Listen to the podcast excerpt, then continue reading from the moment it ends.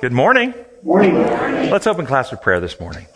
Our gracious Father in heaven, we thank you for this opportunity again to come and study and to fellowship together, and we ask that your spirit of love and truth will join us and that we can draw closer to you. In your holy name, amen. And an announcement that is kind of late because I've been traveling and busy and forgot and lots of things, but most of you probably know this, but Francesca Brewster gave birth. So Miles Joseph Brewster was born at 10:40 p.m. on June 11, 7 pounds, 14 ounces, 20 and a half inches long, and both mom and baby are healthy. I received this email this week. Thought I'd share it with you. Hi, everyone. My wife and I joined the SDA church about 8 years ago from our own personal studies. Even though we felt where we were was correct, we couldn't quite put our finger on something that wasn't quite right. Simple questions that couldn't be answered or answers that made no sense. Since discovering common reason, it's now starting to fall more in place and make sense for us. As before, our idea of a God of love was at times in conflict with what was being taught and preached. We are more settled now and encouraged. Kindest regards and God's blessing. And that's from Australia. So just to thank all of you here and online that support us, we get emails like this from all over the world. People are watching, and this message is reaching and changing lives.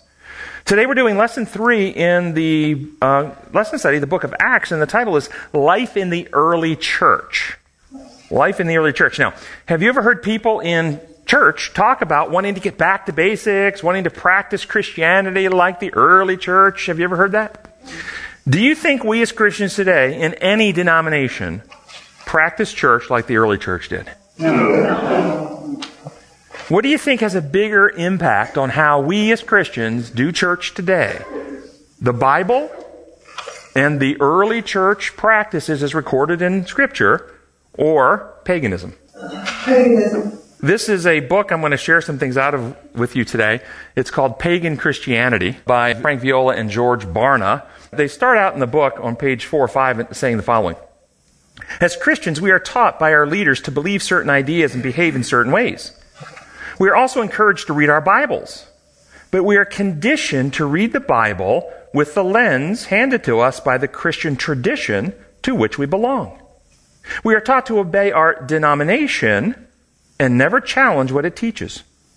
Strikingly, contemporary church thought and practice have been influenced far more by post-biblical historical events than by the New Testament imperatives and examples. Yet most Christians are not conscious of the influence.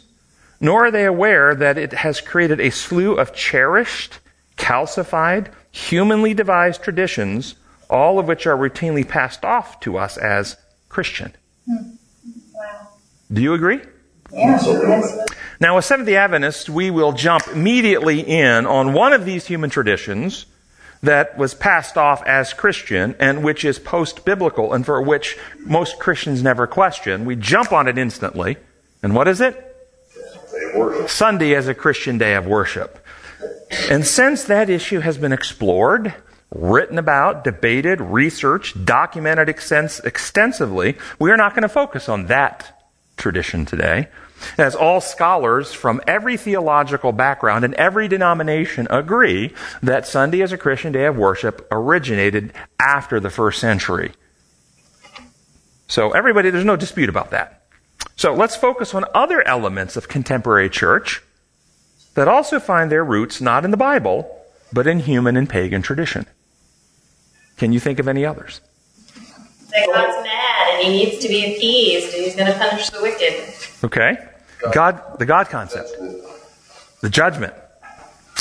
The lesson points out that the early church Christians sold their possessions in order to provide for each other and help spread the gospel.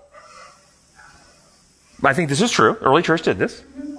Is this idea, if we take that idea, they sold their possessions to help each other communally and to help spread the gospel. If that's true, does it suggest anything they were not doing or didn't possess or have?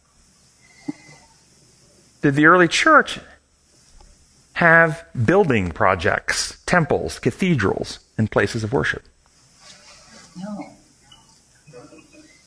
This is Philip Schaff, 19th century American church historian. He wrote the following, that the Christians of the apostolic age erected special houses of worship is out of the question. As the Savior of the world was born in a stable and ascended to heaven from a mountain, so his apostles and their successors down to the 3rd century preached in the streets, the markets, on mountains, in ships, sepulchres, eaves, and deserts, and in the homes of their converts. But how many thousands of costly churches and chapels have since been built and are constantly being built in all parts of the world to honor the crucified Redeemer, who in all days of his humiliation had no place to rest his own head. Do you think the work of spreading the gospel has been helped or hindered by the billions or trillions spent on erecting cathedrals, chapels, and churches? We're really kind of questioning this idea of, well, what did the early church consider the church to be? Yes. Many places around the world, they live in very small homes, huts and other things, where you can't have a gathering. So they gather under trees and in fields, and there's rain and wind and storm, and so it helps them a lot to have a structure where they can meet that has a roof, and also to have a school there. Yeah, so I put in the notes, this is not suggesting there should not be the building of various buildings for functional purposes, hospitals, schools, publishing houses, places to gather for ceremonies and weddings. It's not suggesting that at all. The question is, has the building been the building that Christianity has done throughout the years primarily been for functional purposes to help spread the gospel, or for extravagant, grand. Follow what I'm saying here? If you're not sure, just travel through Europe and look and do a cathedral tour. Do a cathedral tour in Europe. It will blow your mind. Absolutely amazing. And how were those cathedrals built? Where did the funds come from? The indulgences, which were what? Paying ahead of time to kind of cover for what you're going to do badly in the future. Or paying, yes, or get loved ones out of purgatory, right? Or the actual church cathedral was the indulgence. Somebody has committed some sin, and the church said, well, you're a wealthy person, you're a king, you're a duke, you're a somebody, you build the church a cathedral and we'll erase your sin. Or to secure a position. Or to secure a position or power. So do you think this type of building, not the functional building where there's a place for that, and we all understand that. But is that how the early church approached it? Well, SDA should, because of our understanding of the heavenly sanctuary and message, should be at the forefront of this truth. This is out of Barnes and Viola's book, page 10. Ancient Judaism was centered on 3 elements: the temple, the priesthood, and the sacrifices. When Jesus came, he ended all 3, fulfilling them in himself. He is the temple who embodies the new and living house made of living stones without hands. He is the priest who has established a new priesthood, and he is the perfect finished sacrifice. Consequently, the temple, the professional priesthood, and the sacrifices of Judaism all passed away with the coming of Jesus Christ. Christ is the fulfillment and reality of it all. Do you agree or disagree? Yes. Then consider the next paragraph. In Greco-Roman paganism, these 3 elements were also present. Pagans had their temples, their priests, and their sacrifices. It was only the Christians who did away with all of these elements.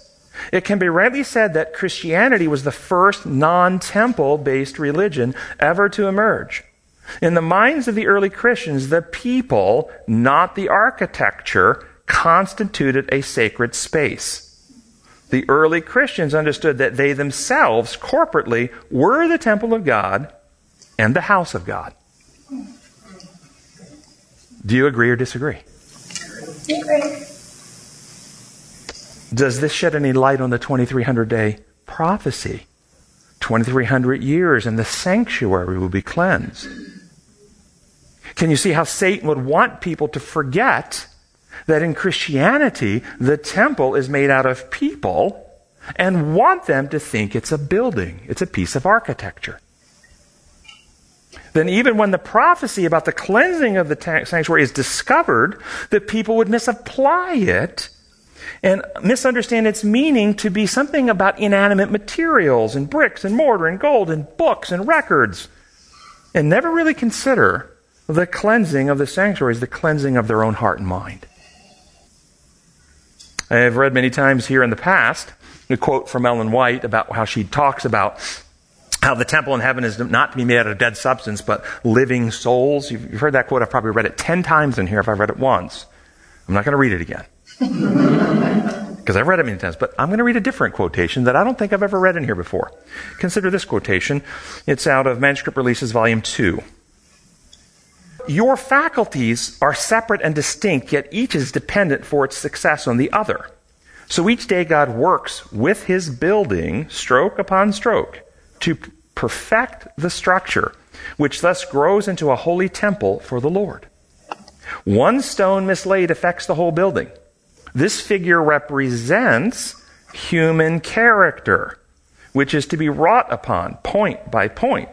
There is not to be a flaw in it, for it is the Lord's building. Every stone must be perfectly laid, that it may endure the pressure placed upon it. God warns you and every worker to take heed how you build, so that your building may bear the test of storm and tempest, because it is riveted on the eternal rock. Take heed how you build. Every hour may be spent in placing the stone on sure foundation, ready for the day of test and revelation, when we shall see just as we are, when we shall be seen just as we are. Pause. I'm going to pause in the middle of this quote. What do you think this is talking about? The day of test and revelation, where we shall be seen just as we are. Do you think it's talking about the eternal judgment? Or when you find yourself in that position in which your true character comes out and you expose yourself. Are you loyal or are you disloyal? Are you honest or you cheat? Are you kind or you cruel? You know what I'm talking about. Keep on with the quote. This warning God presents to me as essential in your case. He loves you with a love that is immeasurable. He loves your brethren in the faith, and he works with them to the same end that he works with you. His church upon the earth is to assume divine proportions before the world, as a temple composed of living stones, every stone emitting light. This building is to be the light of the world, a city set on a hill which cannot be hid. It is composed of stones laid close together, stone fitting to stone, making a solid building. All the stones are not of the same form or shape. Some are large, some are small, but each has its own crevice to fill. And the value of each stone is determined by the light it reflects to the world. This is God's plan, and he would have all who profess to believe his word fill their respective places in that regard. Grand work for this time. The Lord's church is composed of his living, working agencies who derive their power to act from the capital A author and finisher of their faith. The great work resting upon God's individual workers is to be carried forward in symmetrical harmony. Do we view, like the early church, that God's church, God's temple, God's sanctuary is not an architecture? It is made out of living beings. It's us. Do we have that clarity? I don't think we do automatically. I don't think that's the default mode, that when we think of the sanctuary, we default and think of each other. Do we? Yes. Well, I think Proverbs 24 is good, because it's talking about the house that is you, starting with verse 3. By wisdom a house is built, through understanding it's established, and through knowledge its rooms are filled with beautiful treasures. A wise man has great power, and a man of knowledge increases strength. For waging war you need guidance, and for victory many advisors. So, to me, that's speaking of internal treasure. Some people have come here and said, oh, you're so in depth, you're thinking of things so deeply. Why not just talk about easy things? And to me, this is why we come here, because we want our internal rooms filled with rare and beautiful treasures. Well said. Well said. So do we understand that the cleansing of the sanctuary is not happening in books in heaven, but in hearts and minds of people? Do we realize that sin is not erased out of record books, but out of hearts, minds, and characters of people? Do we realize that those who present the message of God's temple and heavenly sanctuary as being a physical building in heaven made out of non-living matter and investigative judgment are going through record books and applying blood to ledger entries are promoting paganism? They're not promoting the gospel of Jesus Christ or the third angel's message. This is why the work has not been finished. This is why we're stuck here, why there's a delay. Are we practicing Christianity as the early church did? We just took a brief look at the modern buildings versus the true temple made out of living souls and how the mission of the true church is undermined by diverting resources to extravagant structures. This is not, again, to say that organizations shouldn't have buildings for public meetings, healthcare, publishing, community service, education centers, and so forth, but that they should be functional primarily, not pride and ego-driven for extravagance. There's a difference, isn't there? Are there other elements we accept as orthodoxy today that are not biblical and have their origins in paganism? How about this one? The paid pastor and clergy. Now you've gone from preaching to meddling. How about this one? Let me say it this way.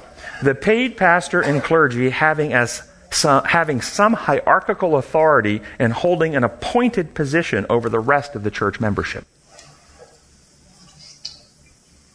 Well, let's talk about the role of pastor. The role of pastor in the New Testament, it's talked about. Pastor is one of the things talked about. But if you look at the New Testament, the pastor in the New Testament was merely a member with no more authority than anyone else who arose organically from the body to minister and help foster spiritual growth in the community of believers. The role of pastor today is instead that of a pagan priest, an office set apart and instilled with arbitrary authority, all too often to rule over members of the church. It was early in the 2nd century when the apostles and the first missionary evangelists were dying off and gone that these pagan ideas of the pastoral authority began to enter the church. Ignatius of Antioch, this is out of Pagan Christianity, page 110. Ignatius of Antioch was instrumental in this shift.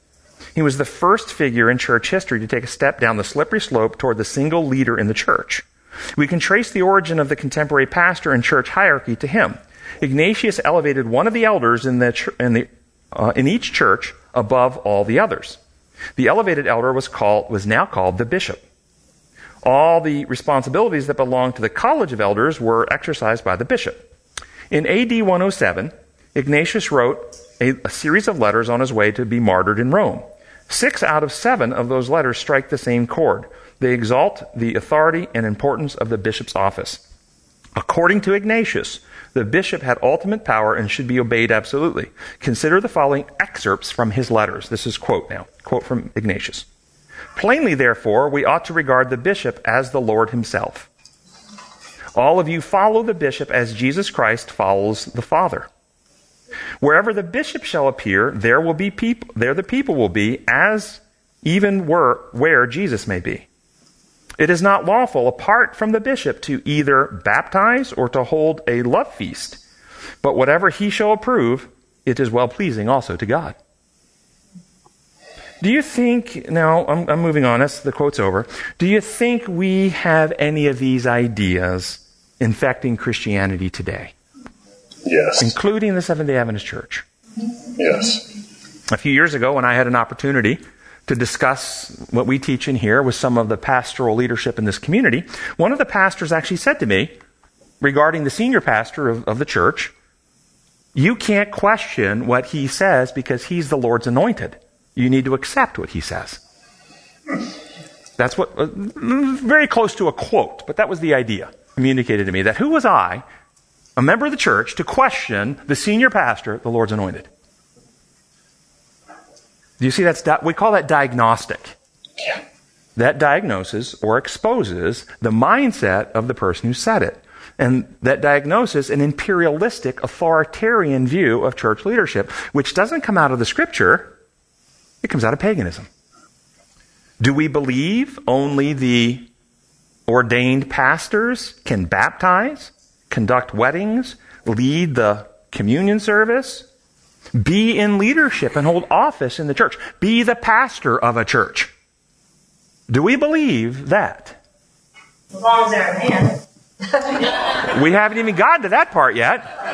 Yes, regardless of their gender. But yes, if you believe any of that, that's not coming out of the early church. It's not coming out of the scripture. It's coming out of paganism. I'm going to read you another quote here in a second. Yes. It would be tremendous benefit to a pastor who is truly pastoral, who is there for the good of the people, to study deeply, to explore truth together with an open mind to seek out God. And in a church body in which there is enough size to have that as a paid position so that he can truly dedicate the time to pastoring the flock, he or she can pastor the flock, then I think that there can be potentially great benefit in that. Do you see how gracious you are? See how gracious she is?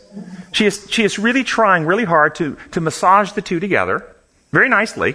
But that's not what we're making the distinction of. Not that they're getting paid is the primary issue. It's the fact that they're appointed by an authority rather than arising organically. You're describing somebody who rises up with those abilities, who's got great skills, the Lord has blessed them with those talents, and then the community recognizes that and say, you know what, we as a community want you to do this full time, and we want to support you so you can do it full time. That's actually very scriptural.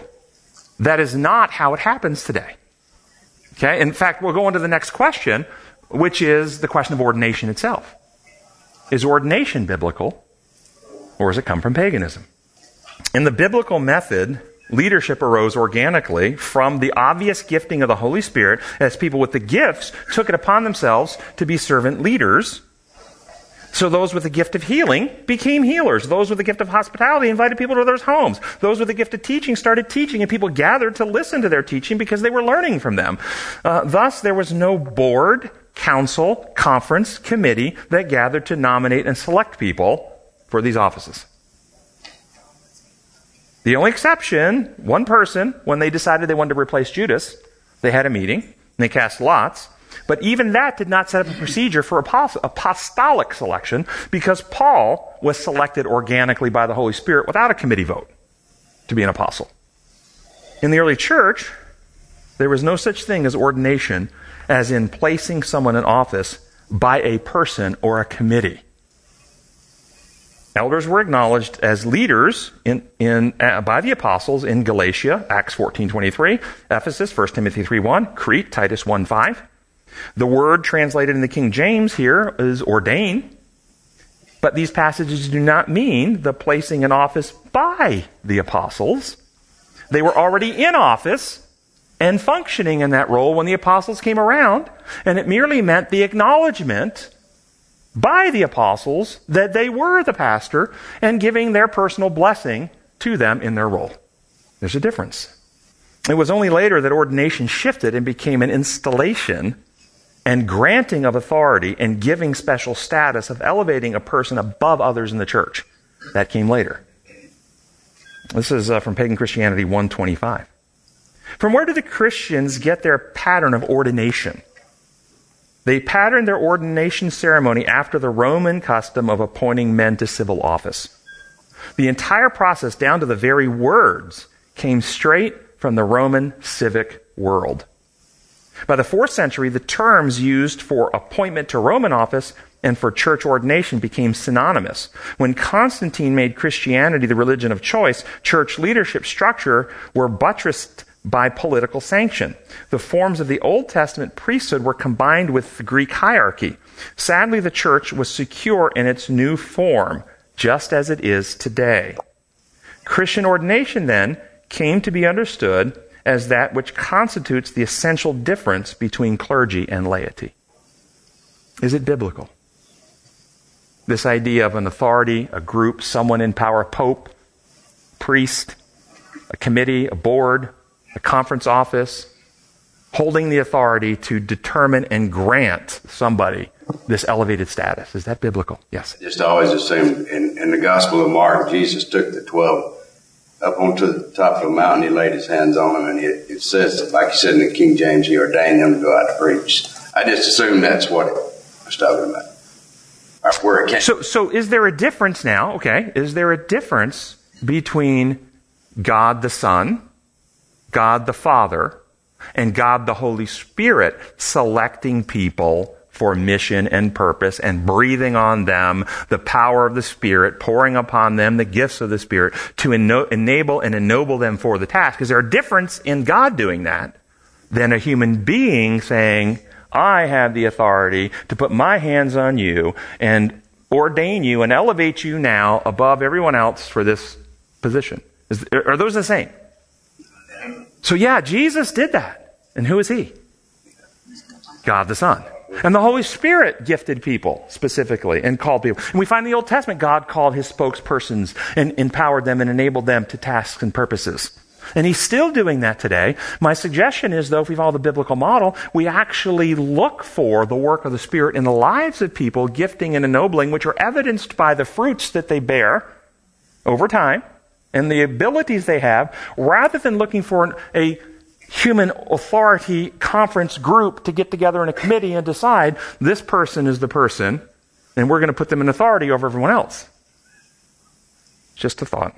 Because in the Old Testament you have the Levites. Again, God saying, this group isn't going to really have an inheritance. I'm their inheritance. And so the offerings you brought are the things that sustain the Levites. And so in the biblical model, after Christ's crucifixion and resurrection, who now, according to Scripture, are the priesthood? Believers. We're the priesthood of believers. And of course, according to even in the Old Testament, God's original plan was that who were to be the priests? Just the Levites? Or I will make you a nation of priests. The whole nation were to be his priests and representatives, not just the Levites. Yes? I still see some benefit in organization as long as the mission and heart stay true and point north with God as the leader. So are you hearing me say that we shouldn't have organization? Because I didn't say that. Right. I never said that.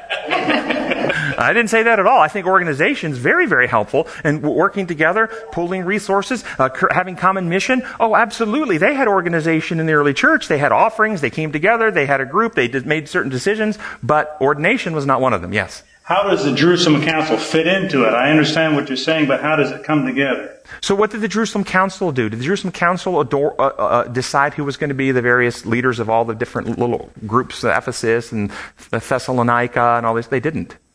They didn't make those decisions. How does the church recognize someone who has the gifts then, I guess is what I'm saying. You say organically you're the teacher. Well, this is exactly how the Adventist church was originally set up and how we have devolved and been infected.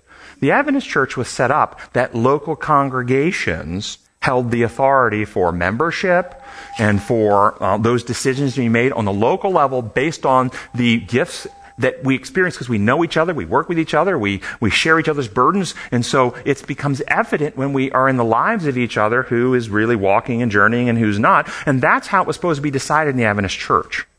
However, what's happened over the last, I don't know, you tell me how many years, but there's been this slow transition away from local authority to centralized authority with a hierarchical down where we have a committee at the top or a president at the top who decides what's right for everyone else and then is going to use authoritarian measures to ensure that that is carried out. We have doctrine police, thought police.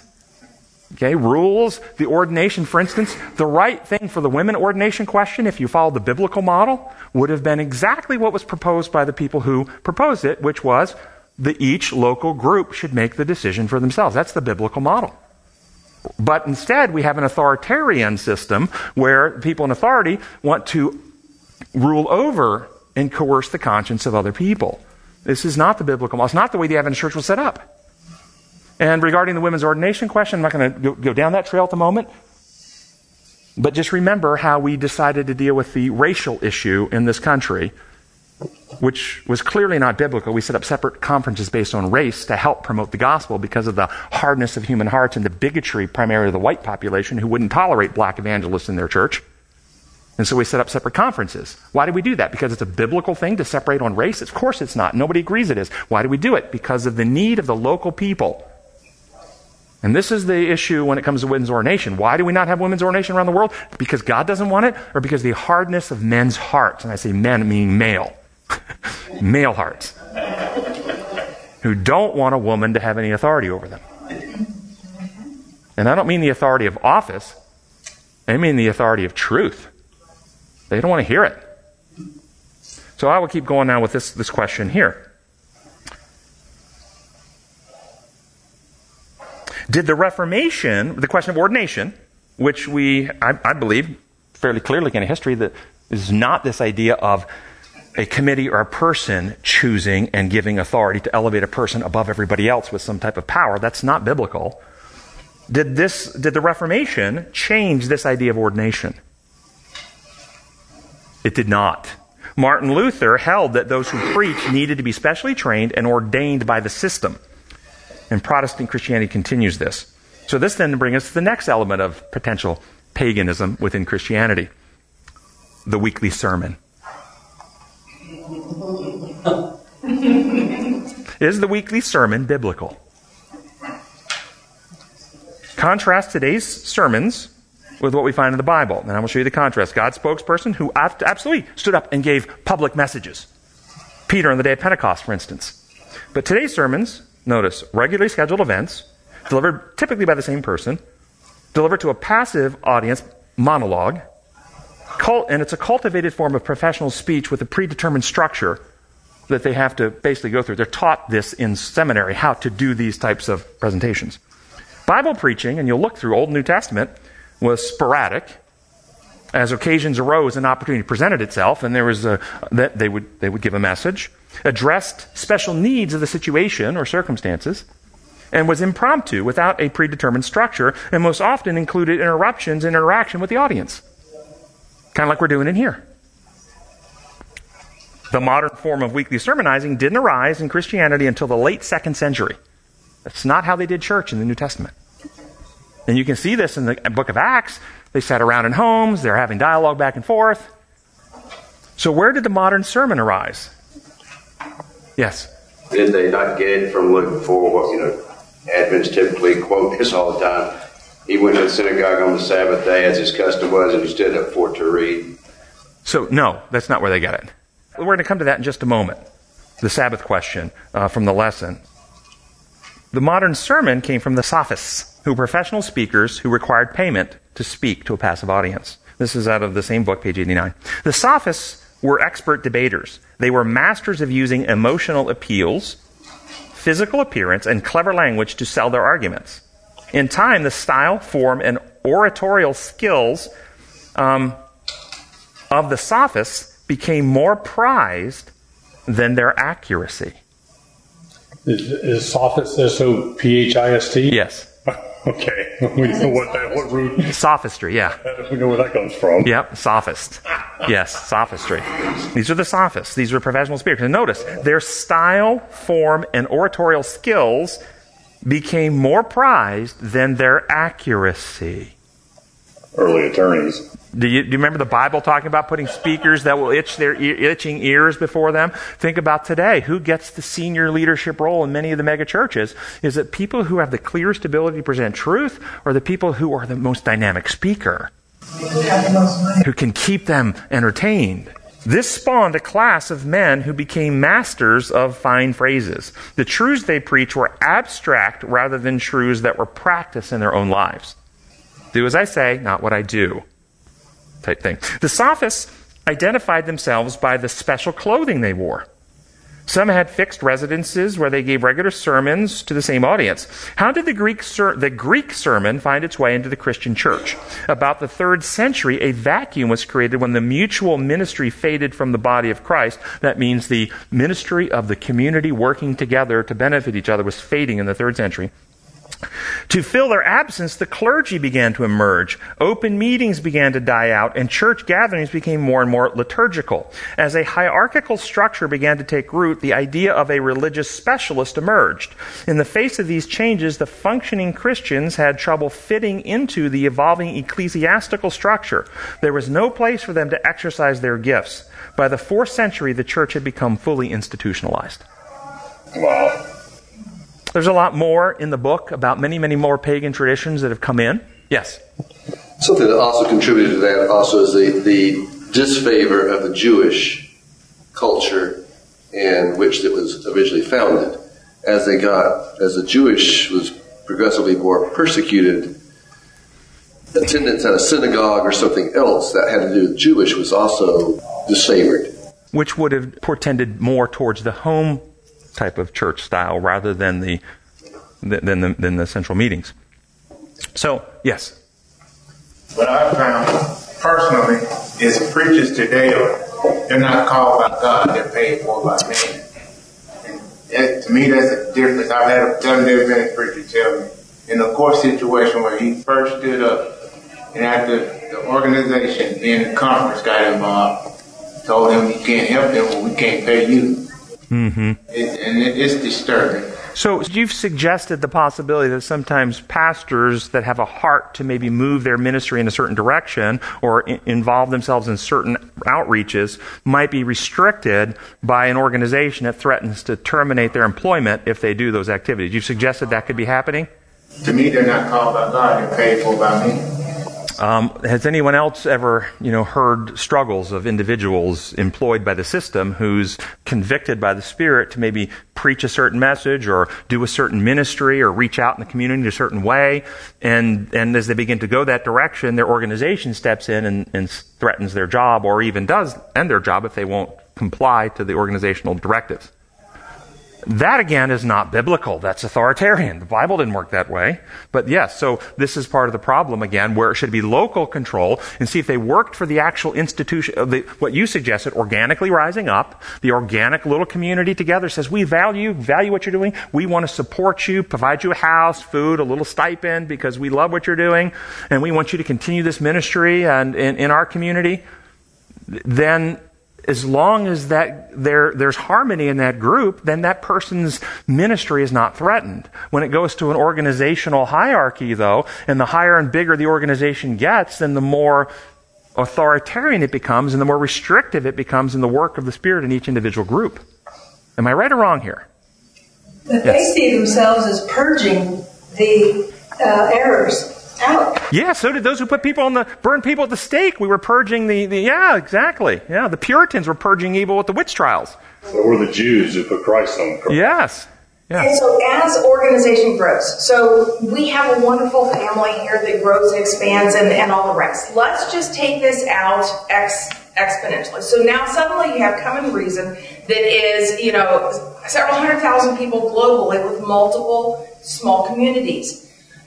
You know how years ago in one of the SAP schools, you'd had someone come up, shake your hand, that was a beautiful message, thank you so much, and then later you heard them shaking the hand of another one, the person who spoke, who had a completely different message that was the authoritarian system, and they said, beautiful message, and that was one of the things that spurred on making clarity in SAP school.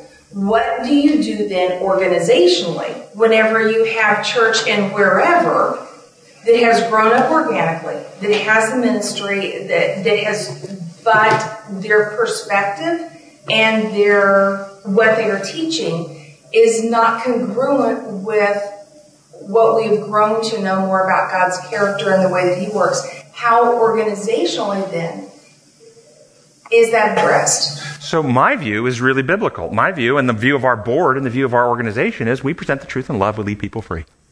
We're not, if some other group, some other part of the country or the world decides to get together and they love our message, but then they decide to, bring in chicken sacrifices each week to church, okay?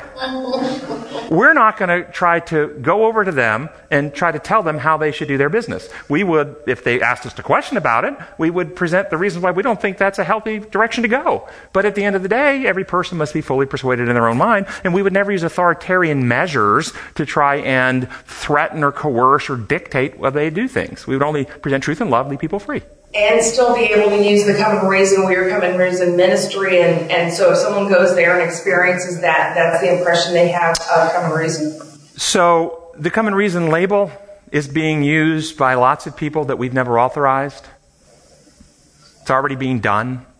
People put it up all over the place. We never tell them. They don't check with us.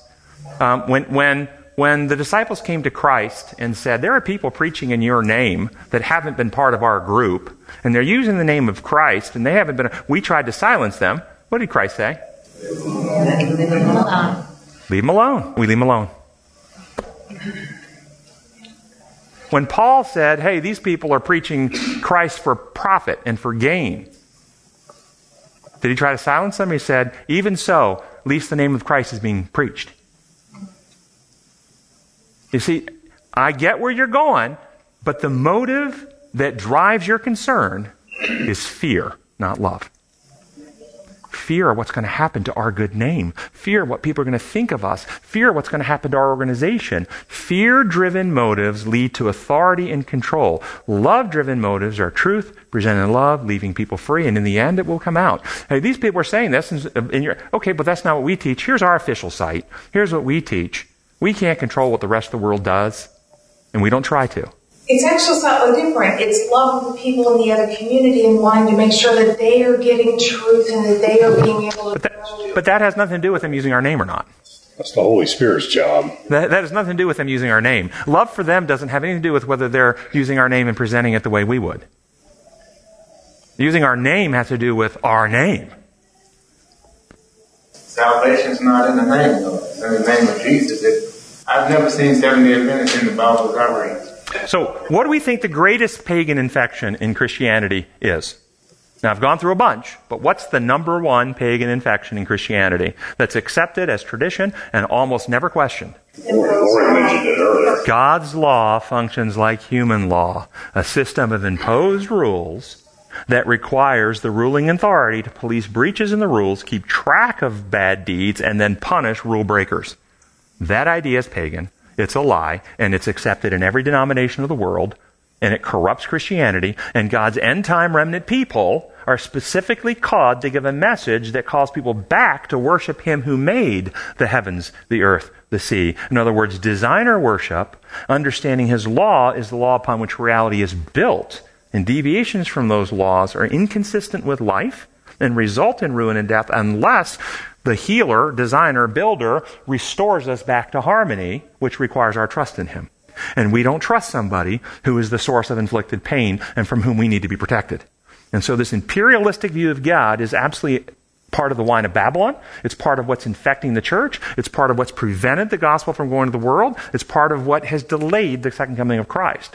And He's waiting for a people to reject this view of God and start presenting the God who is our designer, creator, and the lover of our souls, who wants to heal us. Wendell. This discussion of how structure develops and whatnot was a central portion of the early Seventh-day Adventist believers before they became a church, and the reluctance because of the natural direction that organizational structures take. Right, exactly. That's what I was saying earlier. We were purposely designed to try to have local control and local authority to prevent a centralization and becoming a papacy. And we've moved very much in that direction organizationally. We are very authoritarian now. So I think I'll jump down. I'm going to jump because there's a quote that I think plays into here right now. So I'm going to jump into Tuesday's lesson. We'll come back to Sunday and Monday. But jump into Tuesday's lesson about authority. When the Jews asked Peter at Pentecost, with what authority? Or when he's preaching in the temple, with what authority are you preaching? What kind of authority were the Jews asking about? When they said, with what authority are you doing this? What were they meaning when they used the word authority? Aren't they asking about what office? Who has appointed you, what position, what title, weren't they asking in this type of a way? Is this the type of authority God wants us to recognize? The authority of office, of position, of title. For instance, when Martin Luther raised his questions, how did the church authorities respond? Did all parties come together and agree that at the end of the day, we should rest our conclusions on the weight of evidence and truth? Truth and evidence should be our authority. Is that what all parties agreed to? Or did the church tend toward the authority of committee and council and position and tradition? And earthly governments. What about today? When we raise questions in our organizations, do church leaders typically respond by pursuing the authority of truth and evidence, or by holding to the authority of their position, their office, and their traditions? It's what they did with Christ himself when he spoke in the temple, and they were astounded that he spoke with such authority when he hadn't been to their school. You can see this played out in 2015 at the GC on the ordination of women question. There were two groups. You can see the two groups. There was a group clearly interested in following evidence and truth, and there was a group clearly interested in authority of office and tradition. And that group won out. When we talk about the Bible as our authority, do we believe the Bible is our authority? We should. Is it authority? What do we mean by that? Is the Bible our authority like the Major League Baseball rule book is the authority for Major League Baseball? Is that how the Bible's our authority? In baseball, what makes the rule book authoritative? Or what makes what's in the rule book authoritative? Isn't it the rules themselves? There wouldn't be baseball without it. There wouldn't be baseball without it. Is this how the Bible works? If a directive is in the Bible, it has authority because it's in the Bible. Is that how it works? Or is it in the Bible because it already has authority? Is the Bible merely a code book? Or is it a book of wisdom, of enlightenment, a book designed to teach us how reality actually works so that we will develop, as it said in Hebrews 5:14, the mature will develop by practice the ability to discern the right from the wrong? Is it an educational book designed to lead us into how God has constructed his reality to work? Or is it simply a list of rules? Yes? Some people misunderstand how the Bible is supposed to be our guideline, and it is. But they kind of go off on some tangent by saying things like, Christ is our perfect example of how to live our life in every single capacity. So then we shouldn't get married. Well, that's one. I was going to say, that means all men should have long hair, should wear dresses, and they can only be put in a tomb. They can't be cremated, they can't be buried, they can't be married, they can't have children. So, if it's not in the Bible, then you shouldn't do it. So that means you can't have pathfinders. It doesn't address... You can't have musical instruments in the church. There you go. So on the one hand, it's a guidelines of principles, but it doesn't get into the little picky units because it doesn't address every single aspect. Tuesday's lesson also implied, or not implied, but kind of more or less stated in the middle portion, that it was God's authority then. So it's no longer someone else's lesser authority, it's God's, and he's the super authority, and so you need to abide him because he is the super authority. He wrote the rule book. There you go. He issues the fines for violations. So when you read the scripture, are you free to question the scripture? I will tell you, there's this, so our view, come let us reason together, though your sins are like scarlet, they'll be white like snow. God is connected reasoning with him and cleansing from sin. So our view is that when you read the scripture, you have to engage your reasoning power to comprehend and understand it. Every person should be fully persuaded in their own mind, it says in Romans 14:5. However, the critics of our class, they're fairly vocal at times, and they've gone on record in various public places in writing. One of the things they attack about this class is that Dr. Jennings tells people to reason. Amen. And we shouldn't reason. We are not to reason. We are to take the Bible as it reads. And when you try to reason out the Bible, then you're elevating your human reason above the divine revelation of God, and you are putting yourself above the Bible, and you're diminishing the authority of the Bible. This is their view. That's right. Yes. The Bible is a beautiful invitation to grow into a relationship with a dynamic, all-knowing, all-powerful being that wants to be your best hearts pray. Yes, and if you're going to do that, you have to listen to what he says and stop thinking about it. Best experience with communication and honesty. So yes, you can communicate with him, but at the end of the day, when the Bible says it, you've got to believe it and do it, or else you're being rebellious, you rebellious person, you. Yes. Thank you. No, seriously, this is what we hear sometimes, that we aren't to reason, we aren't to think, and that we get criticized because we reason out the scriptures, comparing scripture to scripture and harmonizing scripture with science and experience. Design, law, science, and experience. Science and experience. Exactly right. So this is out of Message to Young People, page 258, a short quote, and then we'll get a couple more interesting ones. Young men should search the scriptures for themselves. They are not to feel that it is sufficient for those older in experience to find out the truth, that the younger ones can accept it from them as authority. No, we're not supposed to believe that somebody studied beforehand should tell us what the Bible says. We need to study that for ourselves. This is out of Testimonies to Ministers, page 109. We must study the truth for ourselves. No man should be relied upon to think for us. By the way, how many times have I said in here, I'm not here to think for you. I'm not here to tell you what to think. I'm here just to stimulate you to think, but you have to reason it out for yourself. So no man should be relied upon to think for us, no matter who he is, or in what position he may be placed. We are not to look upon any man as a criterion for us. We are to counsel together, to be subject one to another, but at the same time we are to exercise the ability God has given us in order to learn what is truth. Each one of us must look to God for divine enlightenment. And then this last one is out of Review and Herald, August 7, 1894. Satan is constantly endeavoring to attract attention to man in the place of God. He, referring to Satan, leads the people to look to the bishops, the pastors, the professors of theology as their guides instead of searching the scripture to learn their duty for themselves. The people of God have educated themselves in such a way that they have come to look to those in position of trust as guardians of truth and have placed men where God should be. When perplexities have come upon them, instead of seeking God, they have gone to human sources for help and have received only such help as man can give. Now prepare yourself. Hold on. Fasten your seatbelts. The president of the conference is not to do the thinking for all the people.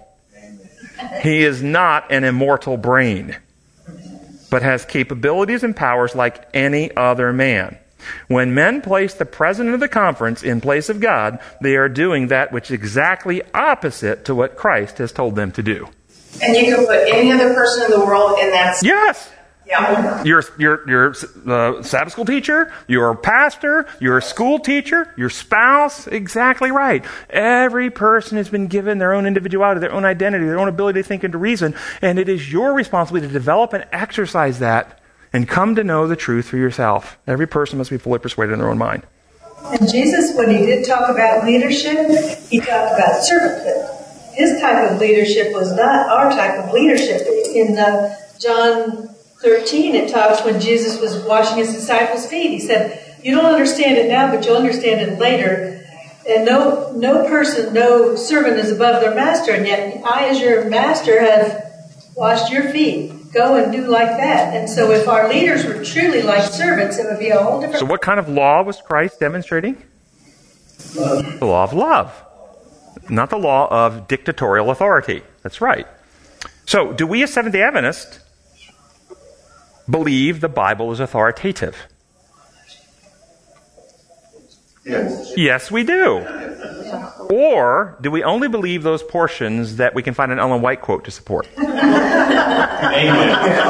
Those are more authoritative. No, you laugh at that. I will tell you. There are many that function that way in the organization. They cannot believe something they study in Scripture unless they can find an Ellen White quote that agrees with it. Yes? Again, this is personal experience. 5 years ago, I thought I was a Seventh-day Adventist. Before that, I was a Baptist. Before that, I was a heathen. Today, I'm just a Christian. I can't take the name of Seventh-day Adventist, not with the personal things that's been done by Seventh-day Adventists. I had a preacher again tell me, the Bible has to line up with what Ellen G. White said.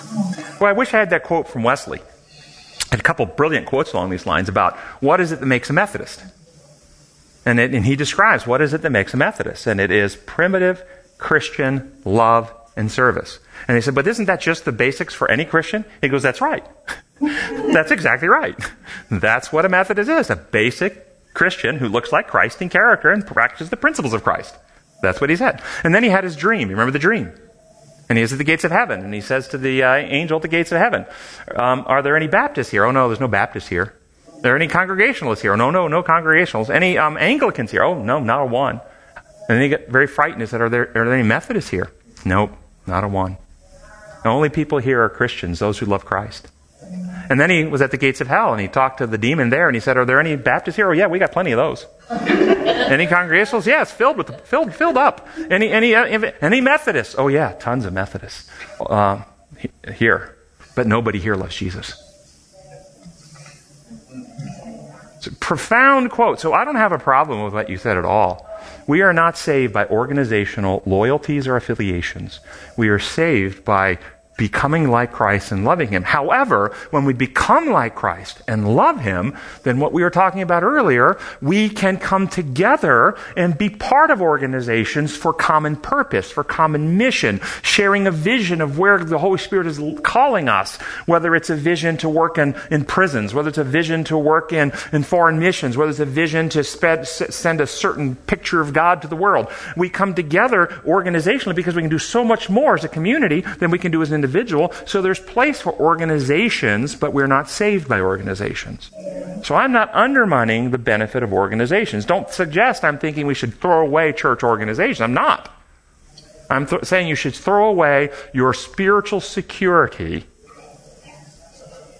throw away the connection between your spiritual, eternal security in heaven with membership in an organization. They should not be linked. What should be linked is the Holy Spirit called me to this organization where I can fulfill his calling and most effectively in my life. That's the question. And does this organization, maybe I'm to be a witness in the organization. Maybe the organization, instead of a dark county, is a dark organization, and you're the light in that organization. Right? So, I don't tell people where they should affiliate. I think the Holy Spirit wants people that know God and know the true message in every denominational organization. He wants his agents there spreading the word. And in fact, Jesus taught that the wheat and tares grow up together until the harvest. And God has his true people in every organization. So I wish we had time to go into some more of the interesting things in the lesson. I guess you'll have to just check out the rest of the notes. We've run out of time today. And thank you for your input and participation. Our Heavenly Father, thank you so much that you are a God of love and who really is all about healing, restoring us back into unity with you. Come into our hearts now with your Spirit. Find the broken pieces and the parts that need to be left behind and reorganize our character to be built in the symmetry and beauty of Jesus Christ. And then bring us together as a body of believers that we can work together effectively to fulfill your end-time mission of taking a message about you to the world that will lighten the world, set hearts and minds free, and that we can see you coming soon. We pray in your holy name. Amen.